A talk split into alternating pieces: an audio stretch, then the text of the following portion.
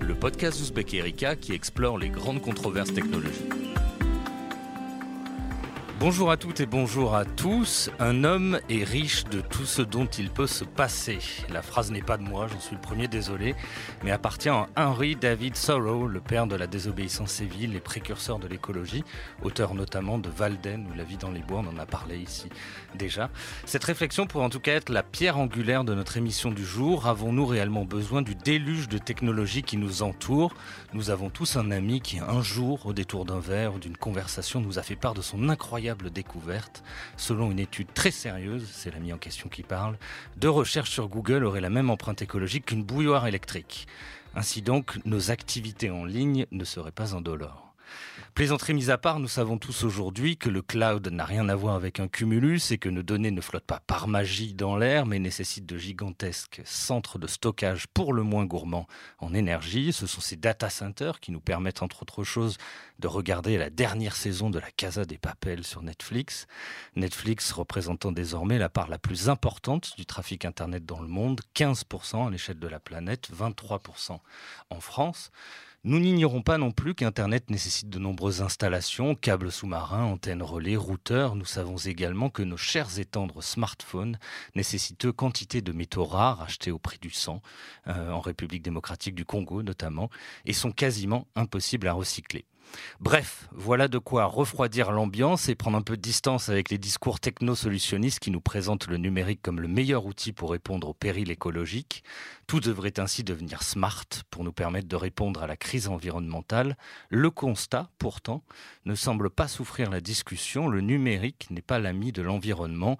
Alors, que faire? Pouvons-nous réconcilier technologie et écologie? Peut-on faire un usage raisonnable du numérique? Et si oui, lequel? C'est ce dont nous allons parler aujourd'hui en compagnie de Frédéric Bordage, spécialiste du numérique responsable et auteur d'un livre intitulé Sobriété numérique aux éditions Bûcher-Chastel. Frédéric, bonjour. Bonjour. Alors, n'y allons pas par quatre chemins. Vous écrivez dans votre ouvrage que la frénésie numérique actuelle contribue assurément à précipiter notre chute. Donc, de quelle frénésie finalement euh, parle-t-on?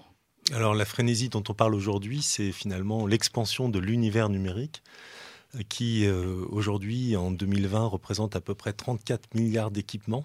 Donc c'est gigantesque, 34 hein. milliards d'équipements, euh, ça fait à peu près 5 équipements par euh, terrien évidemment beaucoup plus dans les pays développés.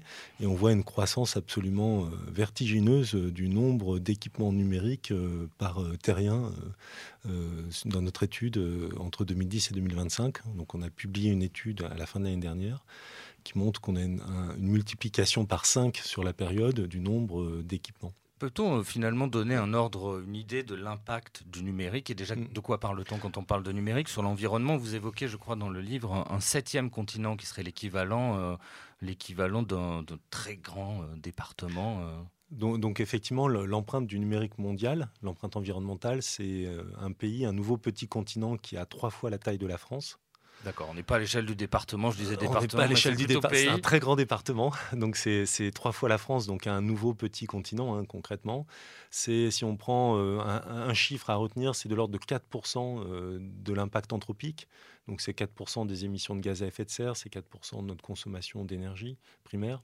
Euh, donc c'est vraiment conséquent puisque c'était 2% en 2010 et que ça sera 6% en 2025. Donc on voit une accélération de l'augmentation de, notre impact. Euh, c'est déjà deux fois plus que l'aviation civile. D'accord. Ce qu'il faut retenir, c'est que ça va crescendo et que ça ne cesse de, monter. L'arrivée évidemment des objets connectés, dont on annonce mmh. la, la, prochaine déferlante, ne fera qu'accroître euh, qu'accroître ce, chiffre-là, ah, très, augmenter. Très clairement, dans, notre étude, on, on voit qu'on avait à peu près un milliard d'objets connectés en 2010 et qu'ils seront, selon certaines études, de l'ordre de 50 à 75 milliards en 2025. Donc c'est vraiment un tsunami d'objets connectés qui sont en train d'arriver et qui vont devenir une source prépondérante d'impact avec, euh, à l'horizon 2025, les smartphones et les téléviseurs. Comment se répartit l'empreinte écologique du numérique Dans quelle catégorie? Si je puis mm. dire, votre livre a, la volonté, euh, le mérite aussi, de vouloir rompre avec certaines idées reçues, par exemple celle, celle qui est liée au smartphone. Euh, mm. Vous signalez par exemple que c'est surtout la fabrication des smartphones, leur absence de recyclage, qui mm. cause le, la, majeure partie de leur empreinte euh, sur l'environnement. Oui, tout, à fait. Quand on, quand on regarde à l'échelle mondiale, on a à peu près deux tiers à trois quarts des impacts environnementaux du numérique qui sont concentrés directement dans la fabrication de nos terminaux, c'est-à-dire nos smartphones, nos ordinateurs, nos télévisions connectées, etc. Donc c'est d'abord là la fabrication des équipements qu'on a des impacts. Et puis évidemment, on a quand même un peu d'impact dans l'utilisation, la fabrication euh, des fameux euh, data centers, les serveurs qui sont dedans, et puis euh, la consommation électrique globale de tout cet univers. Mais c'est d'abord deux tiers à trois quarts des impacts dans la fabrication des équipements que nous utilisons en tant qu'utilisateurs. Vous parlez pour les smartphones de 80% pour la fabrication et de 20% pour l'utilisation. Oui, tout à fait. Quand, on analyse, euh, quand on réalise une analyse du cycle de vie, qui est la méthode euh, internationalement reconnue, le standard pour quantifier des impacts environnementaux, on se rend compte qu'il y a à peu près 80% des impacts euh, d'un smartphone qui sont liés à sa fabrication. Et les ordres de grandeur sont de plus en plus similaires pour un ordinateur portable et finalement l'ensemble des équipements qu'on manipule en tant que, que citoyen et citoyenne. En préparant cette émission, je, relisais le, également, au-delà de votre ouvrage, le, livre de Philippe Biwix, euh, L'âge des low-tech. Euh, il y a une citation que, que je vais vous proposer, ça fera plaisir à nos auditeurs. J'achète un téléphone portable en France et ce faisant, j'ai exploité des mineurs du Congo, détruit des forêts primaires de Papouasie, enrichi des oligarques russes, pollué des nappes phréatiques chinoises, puis 12 à 18 mois plus tard, j'irai déverser mes déchets électroniques au Ghana ou ailleurs. Vous adhérez à cette phrase et c'est un des messages aussi que vous voulez faire ah bah, J'adhère à, 100%, c'est très bien résumé. Mhm. on, a clairement un enjeu planétaire puisque c'est fabriqué dans différents pays, c'est consommé, le numérique est consommé dans d'autres. On a des flux de données qui se déplacent euh, dans le monde entier. Et de, ce fait, effectivement, nous, on travaille sur l'ensemble des impacts environnementaux, que ce soit euh, le changement climatique, euh, l'épuisement des ressources naturelles, euh, mais aussi sur la dimension humaine, avec les fameux minerais de sang que vous avez cités en introduction et d'autres sujets de ce type-là. Une des choses que vous pointez dans votre ouvrage, que pointe aussi Philippe Biwix dans, dans, le sien, c'est la, problématique du recyclage, et notamment le, recyclage euh, des, smartphones. Euh, est-ce que, en quelques mots, je sais que c'est un sujet qui est, compliqué, mais euh, comment se fait-il qu'on n'arrive pas justement à, recycler ces smartphones et comment faire en sorte de finalement rompre avec ce, ce, cercle vicieux qui fait qu'en fait on consomme toujours plus de téléphones qui ne sont pas toujours pour ainsi dire quasiment jamais recyclés bah, La première chose qu'on peut dire, c'est qu'on les consomme trop vite avant même de penser à leur recyclage. Hein. C'est le fameux modèle économique des opérateurs qui, contre un réengagement 24 mois, nous donne ou euh, nous donne presque un smartphone. Forcément, ça pousse pas à l'allongement de la durée de vie de ces équipements, alors même qu'ils fonctionnent parfaitement. C'est aussi les sauts technologiques comme la 5G qui vont euh, nous pousser à mettre des milliards de smartphones parfaitement fonctionnels à la poubelle, etc. Pour revenir au recyclage, euh, très clairement, on collecte peu nos smartphones et on les recycle très mal. On les collecte peu parce qu'on a l'impression, quand on a un smartphone dans la main, que ça pèse pas lourd et qu'il n'y a pas beaucoup de pollution, alors que proportionnellement, il y en a euh, bien plus, des milliers de fois plus que dans une voiture, proportionnellement au poids. Donc euh, je pense qu'il y a déjà un défaut d'information sur l'aspect toxique, extrêmement toxique et dangereux pour la santé humaine et des écosystèmes des smartphones. Et puis, une fois qu'on les a collectés et qu'on essaye de les recycler, les matières sont trop petites quantités, euh, ce qui fait que le procédé euh, technique euh, coûte relativement cher et souvent coûte plus cher que la matière qu'on va récupérer. Et donc, il y a un problème de modèle économique au recyclage. C'est tant que ça ne permettrait pas de gagner plus d'argent que ça n'en coûte, alors on n'a pas envie de recycler concrètement. Et donc, aujourd'hui, les smartphones étant de plus en plus petits avec de moins en moins de matières précieuses dedans, il y a une difficulté technique à, recycler. Et quand bien même on arrive à récupérer ces matériaux, la plupart du temps, ils sont euh, c'est Guillaume Pitron euh, qui, le dit dans son ouvrage et c'est très juste. La plupart du temps, les matériaux sont trop mélangés, sont pas assez purs et on ne peut pas les réutiliser pour fabriquer à nouveau les mêmes équipements. Et donc, on est en... l'économie circulaire, ça fonctionne pas dans l'électronique concrètement. Une des réponses que vous avancez dans votre ouvrage face à justement à cette problématique du recyclage, c'est l'éco-conception. En mm. quelques mots, en quoi ça consiste? Et puis peut-être dans un deuxième temps, est-ce qu'on mm. peut éco-concevoir un smartphone? Alors on peut éco-concevoir un smartphone, c'est le Fairphone finalement, hein. euh, Fairphone 3 qui sort bientôt. Donc on a une ONG qui a pris les habits euh, d'un fabricant de, smartphones qui s'appelle Fairphone et qui depuis 10 euh, ans maintenant démontre qu'on peut éco-concevoir un smartphone pour 2 dollars de plus au prix d'achat. finalement c'est possible. Et donc ce que démontre cette startup, c'est que si les grands fabricants, Apple, LG, Huawei, etc., souhaitaient réellement éco-concevoir leur smartphone, ils pourraient tout à fait le faire Donc ça, c'est oui, on peut éco-concevoir un smartphone. Ça veut dire qu'il n'y a pas de métaux rares il y a, dans, le Fairphone. Euh, qu'est-ce qui le rend justement euh, éco-friendly? Alors, ça n'est pas parfait, loin de là. Ils sont les premiers à le dire. Mais par contre, on peut changer la batterie facilement. On peut changer un certain nombre de composants euh, sans tournevis. Euh, c'est ce qui le rend éco-friendly. C'est-à-dire qu'au lieu de changer tout le smartphone, on va juste changer la batterie. Hein. Or, euh, sur des modèles euh, plus standards, les batteries sont soudées, c'est impossible à changer. Donc, ce qui le rend éco-friendly, c'est déjà ça. C'est pas forcément qu'il n'est pas forcément plus facile à recycler, mais il, il va être plus facile à réparer, à upgrader, à faire évoluer dans le temps. Et donc, on va pouvoir doubler, tripler sa durée de vie concrètement. A aussi toute la couche logicielle, mais j'ai peur que ça devienne un peu trop complexe. Sur l'idée de l'éco-conception, on sait aujourd'hui éco-concevoir tous nos gestes numériques. Et euh, on a un exemple qui est très simple. Hein. Il y a 50 ans, on a conquis la Lune avec 4 kilooctets de mémoire vive et 70 kilooctets de stockage, c'est-à-dire avec un mail. Finalement, il y a 50 ans, on, savait aller sur la Lune avec un mail. On a des retours d'expérience aujourd'hui qui montrent qu'on peut diviser par 1000 l'empreinte environnementale d'un même service numérique avec euh, finalement l'intégration de la low-tech. Nous, on parle aujourd'hui d'éco-conception factor 4, le fameux factor 4 qu'on doit atteindre, divisé par 4 l'empreinte de l'humanité à l'horizon 2050, si on veut être résilient. Et quand on mélange de la low-tech avec de la high-tech, alors on, est capable de diviser, mais par des, facteurs 10, 100, 1000, l'impact d'un même acte numérique quotidien, prendre rendez-vous chez le médecin, trouver l'horaire d'un train ou autre. Donc on a des solutions, elles sont très simples à mettre en œuvre, mais on tarde à les mettre en œuvre. On avait pu traiter ce sujet euh, sur le site web d'Ouzbek euh, dans un article sur l'Internet low-tech. Mmh. Est-ce que éco-concevoir, c'est faire plus simple euh, plus rudimentaire, justement, ce dont parle aussi Philippe Biwick, c'est-à-dire par exemple des sites avec plus de texte, moins d'images, moins d'applications. Mmh. voilà. Est-ce que c'est aller vers du moins en tout cas? Éco-concevoir, c'est aller vers du moins pour avoir du mieux? C'est enlever tout le gras fonctionnel, tout le gras technique, tout le gras informationnel, tout ce qui ne sert à rien finalement. C'est épurer euh, le, service numérique, le site web ou l'application mobile et se concentrer sur la promesse de base, euh, trouver l'horaire d'un train, euh, etc. Et donc c'est en, se concentrant sur cette promesse de base qu'on va pouvoir réduire de façon conséquente euh, les impacts, jusqu'à utiliser des technologies low-tech, puisque c'est tellement simple ce qu'on fournit, où il y a tellement peu de fonctionnalités, mais qui sont celles vraiment demandées par les utilisateurs, que, je vous donne un exemple, la SNCF, quand je suis monté dans mon train hier, m'a confirmé la voiture et la place euh, dans le train avec un simple SMS en 2G. Et donc, euh, éco-concevoir, c'est redécouvrir euh, qu'on peut euh, très bien euh, fournir un service de qualité à ses clients ou à ses utilisateurs avec un simple SMS en 2G. On n'a pas forcément besoin d'un smartphone dernier cri connecté en 4G pour réaliser l'ensemble de nos usages numériques quotidiens.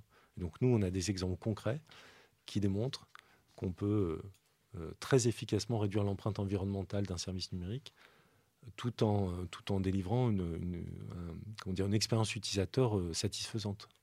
Et vous, vous, dispensez, ou en tout cas, vous euh, véhiculez ce message auprès des, entreprises également. Comment il est, comment il est reçu, justement, ce, message-là?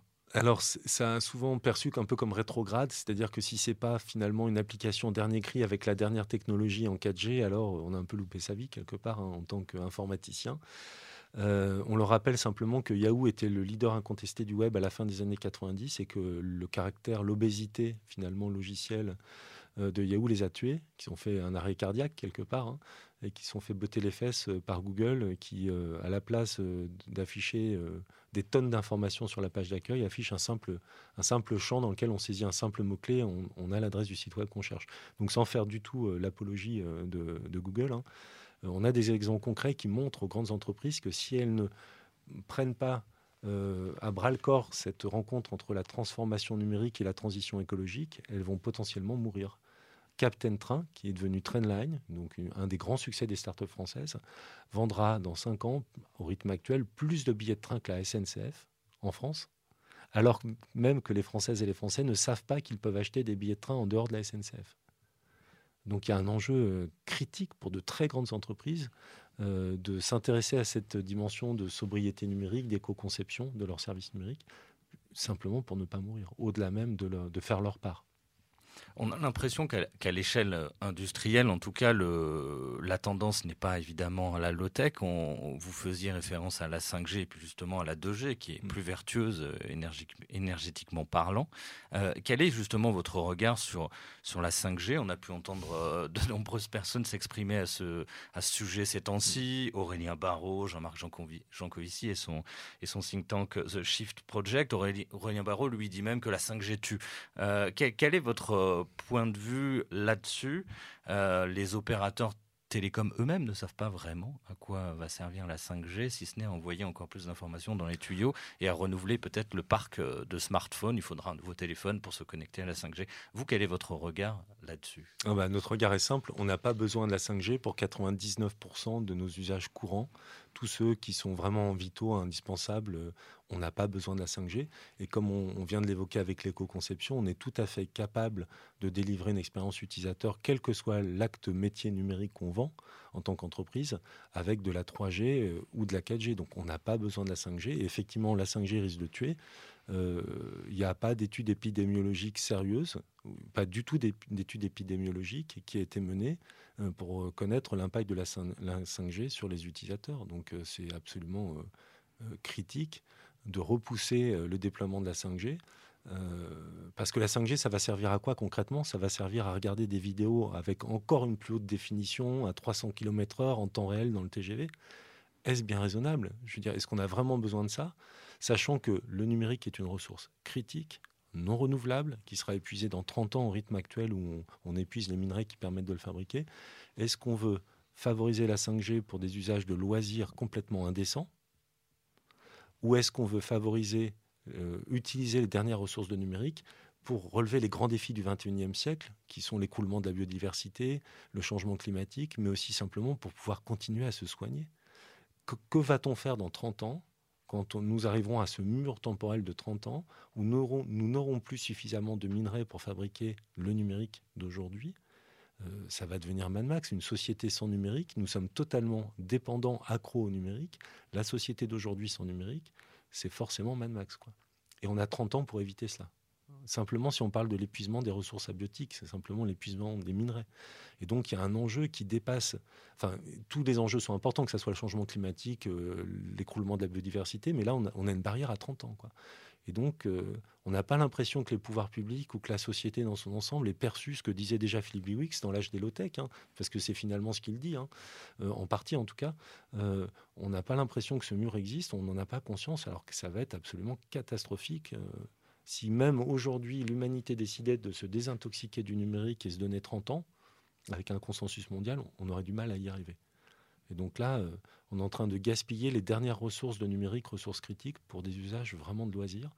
C'est ce, que, ce à quoi me fait penser la 5G, c'est absolument c'est, euh, indécent vis-à-vis des générations futures et on prépare vraiment un avenir peu enviable. Alors vous appelez à la sobriété numérique. Mmh. Si, on devait résumer un petit peu cette sobriété numérique, c'est justement trier parmi ses choix, revenir à des technologies plus simples. Mmh. Euh, vous soulignez qu'il est plus euh, plus malin et plus plus respectueux de l'environnement de se connecter à une connexion filaire plutôt que d'utiliser un Wi-Fi, une 5G, évidemment, quand on aura la 5G.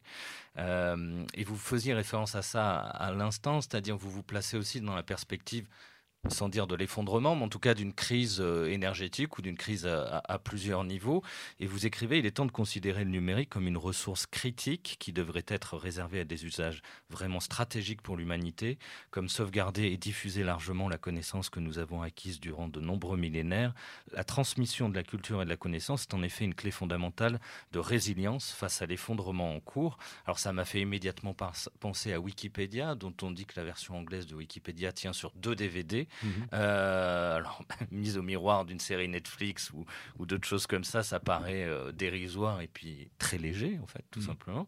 C'est un modèle dont il faut s'inspirer, par exemple, pour justement euh, accoucher ou préparer une société numérique résiliente où on où on partage les savoirs Ah oui, pour nous, clairement, les communs sont indispensables à la résilience de l'humanité et donc a fortiori les communs numériques, euh, c'est absolument incontournable. Nous, quand on pense le numérique de demain, le numérique de demain, il est forcément mis en commun, euh, il est forcément euh, très distribué. avec et très low tech. Pourquoi? Parce que euh, si on veut pouvoir continuer à échanger des informations vitales, donc euh, typiquement sur la santé, enfin s'organiser en tant qu'humanité, ce qui nous distingue, je vais faire une réponse un peu indirecte, ce qui nous distingue en tant qu'espèce des autres mammifères, c'est notre capacité à transmettre une grande quantité d'informations, la culture, et c'est notre capacité à avoir un langage articulé, donc très fin, qui permet de communiquer très efficacement et très précisément. Et donc le numérique est un formidable outil pour ça. Et donc on a besoin demain de continuer à avoir du numérique pour diffuser efficacement de l'information, pour communiquer efficacement. Et pour nous, le numérique de demain, il est forcément low-tech. Il y a forcément du do-it-yourself ou euh, une réappropriation vraiment de la technologie euh, en elle-même. Et on préfère avoir une 2G demain ou une 3G que, avec des petites cartes Arduino, enfin des technos que tout le monde peut maîtriser relativement facilement pour être résilient. Et finalement, on se tourne vers l'état d'esprit de l'Internet, de l'ARPANET il y a 50 ans lorsqu'il a été créé. C'est finalement un ensemble de nœuds, de paires, et chaque individu devient un nœud du réseau pour pouvoir continuer à diffuser les informations critiques euh, avec des technologies hyper low-tech. Pour nous, le numérique de demain, c'est ça, et il y a forcément une mise en commun. C'est de là qu'est né euh, le logiciel libre, hein. c'est cette mise en commun. Euh, donc pour nous, c'est forcément commun, c'est forcément low-tech, et c'est forcément des réseaux de type pair à pair qui doivent être développés.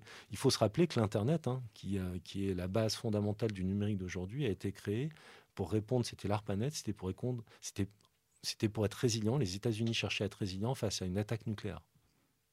Et donc, euh, finalement, on redécouvre, euh, dans un contexte complètement différent que celui de la guerre froide, on redécouvre en quoi le numérique est une ressource critique et comment il faut designer un numérique demain low-tech euh, pour, pour être résident simplement en tant qu'humanité. On a l'impression que le, constat est assez clair sur le, le côté mm. énergivore, cette frénésie euh, mm. numérique, ce monde d'hyperconnectivité. Une fois qu'on a posé ces, ces constats-là, appelé de ses voeux à une société plus low-tech, euh, mm. moins énergivore, la grande question naturellement qu'on se pose, c'est comment fait-on pour convertir massivement les gens à ce genre de pratiques pour euh, euh, répandre la bonne parole de la sobriété numérique ou de la société low-tech? Comment on fait finalement pour que les gens, ça paraît un peu trivial de le dire comme ça, mais c'est peut-être comme ça qu'il faut le formuler, les gens adhèrent à ce projet, troquent leur dernier iPhone pour un, smartphone moins gourmand en énergie, renoncent à binge-watcher Netflix dans le train, euh, se détournent de WhatsApp et envoient des, textos en, 2G. En fait, comment on organise, comment on provoque euh, ce changement, c'est la question euh, difficile. Alors, elle n'est pas si difficile. On, a, typiquement, dans le cadre de la loi économie circulaire, on a fait des propositions concrètes, comme par exemple la dissociation systématique des mises à jour logicielles correctives et évolutives pour que les gens, plutôt que les gens remplacent leur smartphone parce qu'il se met à ramer. Et il parce qu'on installe des mises à jour sans savoir ce qu'on installe. Finalement, on n'a pas trop le choix. On voudrait redonner la possibilité aux gens d'installer que des mises à jour correctives qui vont corriger des, failles de sécurité ou des bugs et pas des nouvelles fonctionnalités dont on n'a rien à faire concrètement. Donc on a fait tout un tas de propositions. On fait depuis des années des propositions au pouvoir public euh, pour qu'ils aident finalement de façon très opérationnelle, concrète, les consommateurs à pouvoir allonger la durée de vie de leur euh, smartphone, de leurs ordinateurs, etc. Ensuite, il y a, y a euh, clairement le porte-monnaie. Euh, quand on double ou qu'on triple la durée de vie de son smartphone, bah, ça coûte deux à trois fois moins cher à l'achat, littéralement. Et donc, euh, il faut rendre, euh, il faut développer le marché de l'occasion. Et pour développer le marché de l'occasion, ce qui est quand même paradoxal, hein, on n'a pas peur de rouler dans une voiture d'occasion à 130 km/h sur l'autoroute avec nos gamins dedans. On a peur d'utiliser un smartphone d'occasion, ce qui est absolument c'est euh, paradoxal, il n'y a pas de risque vital avec le smartphone. Et donc on a fait tout un tas de propositions au pouvoir public pour euh, créer un contrat de confiance finalement euh, entre les acteurs du numérique, notamment du numérique d'occasion, et les consommateurs, pour qu'ils puissent acheter en toute confiance un smartphone qui a été reconditionné, remis en état. donc c'est en créant de la confiance et en donnant les moyens aux consommateurs d'agir concrètement qu'on va pouvoir changer un petit peu les comportements. L'enjeu numéro un pour nous, il n'est pas sur les usages, il est clairement sur euh, la fabrication des terminaux utilisateurs qui concentrent deux tiers à trois quarts des impacts. Et donc, il faut absolument euh, arrêter de se suréquiper et pour les équipements qu'on possède, allonger leur durée de vie. C'est ça la clé fondamentale. Et donc, ça va forcément passer par le réemploi et par euh, une lutte contre le phénomène d'obésiciel qui fait que nos ordinateurs, nos smartphones se mettent à ramer. Donc pour nous, ça passe à la fois par des actions des pouvoirs publics, mais aussi par euh, le fait que ça coûte moins cher. Et donc ça, le, porte-monnaie, ça touche tout le monde c'est très efficace. Quoi. Mais on est quand même un petit peu obligé de parler des usages. C'est-à-dire, j'étais dans le train tout à l'heure, tout le monde regardait Netflix dans mon wagon. Comment on fait pour justement. Euh, ben, on l'interdit. On peut, on peut, aussi l'interdire. Je suis un grand consommateur de TGV et malheureusement, je me déplace énormément. Euh, je veux dire, aujourd'hui, il y a un moment où il va falloir. Euh, on est à l'heure du choix. C'est un choix sociétal, politique. On a l'heure du choix. Le numérique est une ressource critique, non renouvelable, épuisée dans 30 ans. Donc euh, les choix qu'on fait aujourd'hui vont avoir un impact considérable sur l'avenir de nos enfants. Est-ce qu'on peut encore accepter euh, du binge Netflix euh, dans le TGV à 300 km/h alors que probablement pour cette dernière nuit d'ivresse numérique, on n'aura plus, on, va s'handicaper et on, on va se couper de la possibilité de passer un IRM dans 20 ans? Je veux dire, le choix, il est, sociétal, quoi, il est politique. Et donc, sur des usages vraiment délirants comme cela, il faut absolument légiférer, il faut absolument l'interdire. C'est absolument. Euh, c'est tellement indécent quand on connaît les impacts associés à ce type d'usage euh, qu'on va forcément légiférer à un moment ou un autre dessus. C'est-à-dire qu'on peut interdire Netflix en disant que vous n'êtes pas euh, respectueux de l'environnement non, mais non, non, non, non, mais techniquement, on peut interdire euh, de la vidéo streamée en live dans le TGV, simplement. Et puis les gens ont, accèdent à 99% de leurs usages. Et je, vais vous donner une clé hyper technique, accrochez-vous, hein, pour vous qui écoutez euh, cette émission. de la vidéo HD, on peut aussi l'avoir en transportant un Blu-ray ou en téléchargeant un fichier sur son disque dur avant de monter dans le train. Donc ça ne veut pas dire la sobriété numérique, c'est pas un retour à l'âge des cavernes, c'est simplement être un tout petit peu plus raisonnable et euh, télécharger le fichier qu'on va regarder préalablement en ADSL plutôt que de le streamer en 4G à 300 km/h.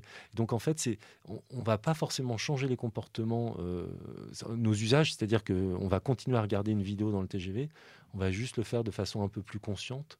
Et dans, donc dans le livre Sobriété numérique, les clés pour agir, y a un moment, je parle de, pleine conscience numérique. Je pense qu'il est urgent de prendre conscience de nos impacts environnementaux et sociétaux dans nos usages numériques pour les modifier un petit peu. C'est-à-dire qu'on va vraiment pas retourner à l'âge des cavernes, mais on va juste faire la petite différence, télécharger le fichier plutôt que le garder en temps réel, et qui fera toute la différence en termes d'impact environnementaux. Et sur un sujet comme par exemple la 5G, puisque le, passage à la 5G va aussi servir pour les opérateurs euh, mm. télécoms à tuer les technologies précédentes, hein, c'est-à-dire en partie la 4G, la 3G, ce genre de choses-là.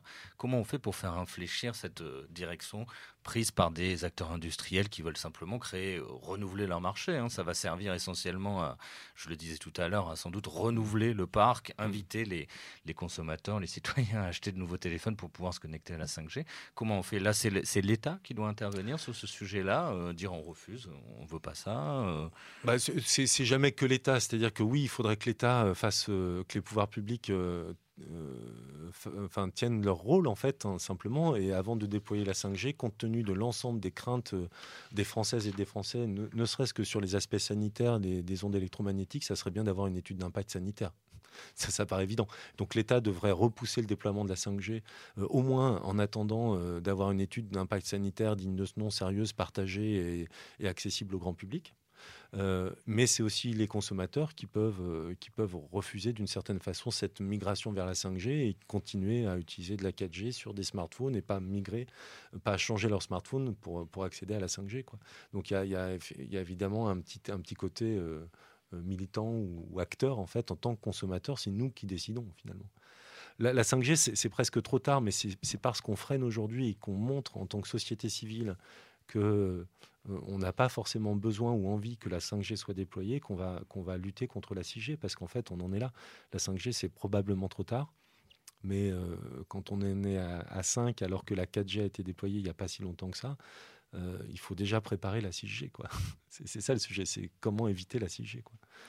Vous, vous, parlez souvent, en tout cas le terme revient dans votre ouvrage de développement durable. Alors mm. c'est un thème qui est quand même, euh, alors qui date de 1987 pour euh, pour le situer dans le temps et qui, a, en tout cas de mon point de vue, j'ai le sentiment qu'il est assez galvaudé comme celui de, de mm. croissance verte et qu'il a un petit côté greenwashing. Est-ce que finalement en fait euh, plutôt que, que, de parler de développement durable, de croissance verte, on ne doit pas, est-ce que c'est une chose à laquelle vous adhérez, parler de décroissance, défendre, euh, peut-être à la manière d'Illich, dont on va parler dans une prochaine émission, euh, le projet d'une société plus frugale, plus conviviale, qui, qui, est assez en, finalement, qui entre assez en écho avec l'idée de low-tech, c'est-à-dire mmh. de, de, technologie, de basse technologie euh, Nous, en fait, on pratique la sobriété au quotidien, dont la sobriété numérique, la frugalité, et donc euh, c'est une forme de, décroissance, mais euh, positive.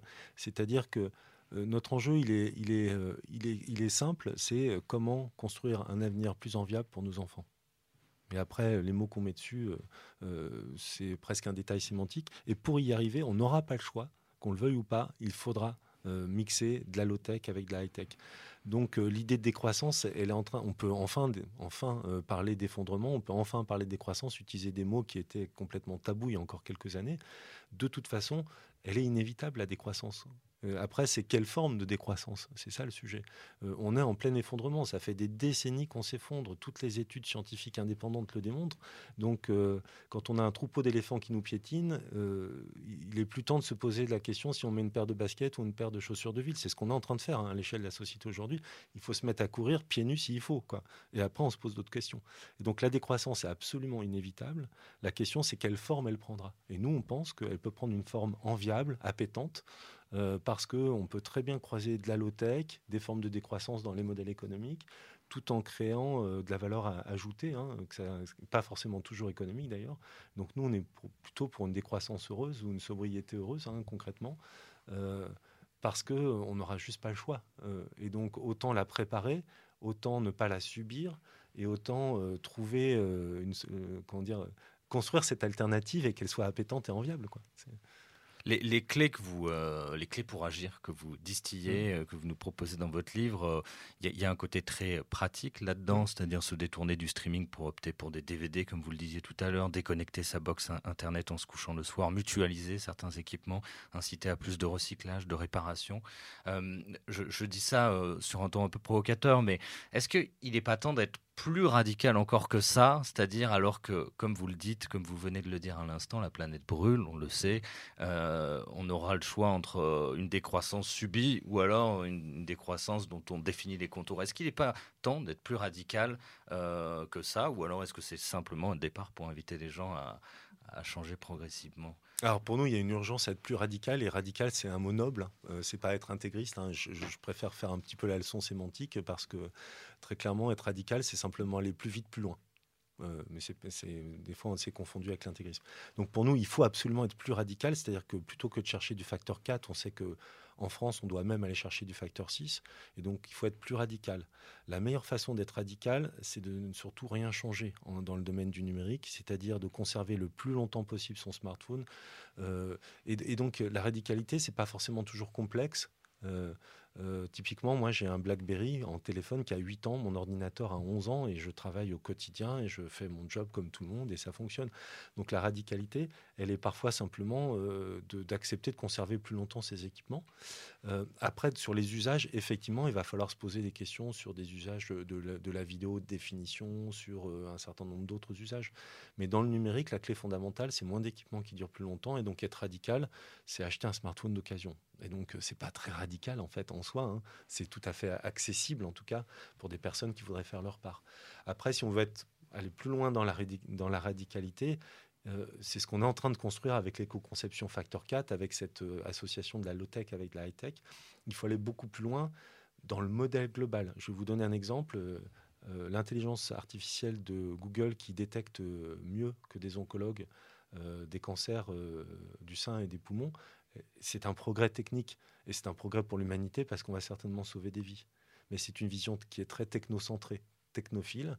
À côté de ça, en France, on n'a pas les moyens de Google, mais on a l'Institut Curie qui, au travers du projet CADOG, avec des chiens et leur euh, formidable odorat, est en train de démontrer qu'on est capable, avec de la solution très low-tech, de détecter plus précocement plus de formes de cancer avec moins de faux positifs que, que l'intelligence artificielle de Google. Faut-il opposer les deux? Non. L'avenir, il sera forcément constitué de solutions très low-tech comme les chiens de l'Institut Curie, c'est le projet CADOG, mais aussi d'une intelligence artificielle qui va détecter des patterns ou des formes de cancer qu'on n'avait pas détectées autrement, et puis des êtres humains au milieu. Pour nous, l'avenir, la radicalité finalement, quand on pense à un avenir plus radical, elle est dans la réassociation de la low-tech avec la high-tech et accepter de décliver une pensée où d'un côté on a les technophiles qui nous montrent un avenir où tout est numérique avec une smart city pleine de capteurs, euh, pleine d'ordinateurs, pleine d'écrans, et de l'autre des décroissants qui retournent à l'âge de pierre quelque part. Pour nous, la radicalité, d'une certaine façon, c'est d'être capable de réconcilier les deux. Et il y a vraiment une voie médiane qu'on est en train de dessiner et qui, euh, qui est, à mon avis, la seule, euh, le seul avenir enviable et possible pour l'humanité.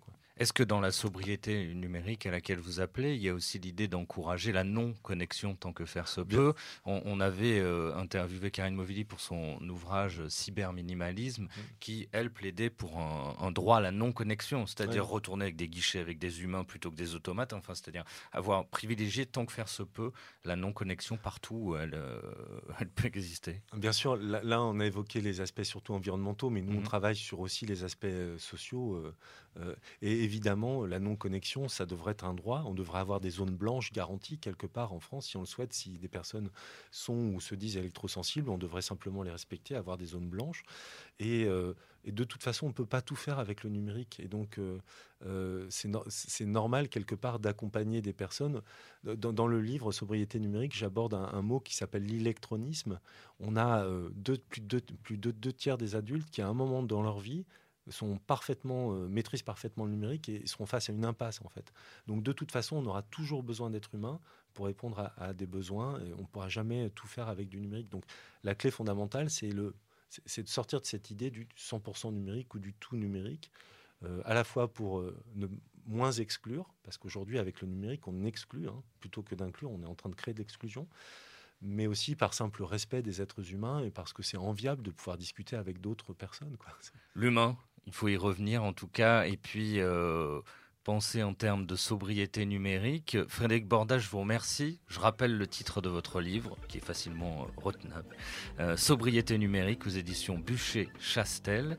Merci à Lucille qui était à nos côtés aujourd'hui. Merci à tous de nous écouter. Nous nous retrouverons le mois prochain pour un nouvel épisode de Tech Lash et nous parlerons cette fois-ci d'Ivan Illich, ce n'est pas loin de, de nos préoccupations du jour, de convivialité, de sobriété, d'une société peut-être plus frugale. À très vite.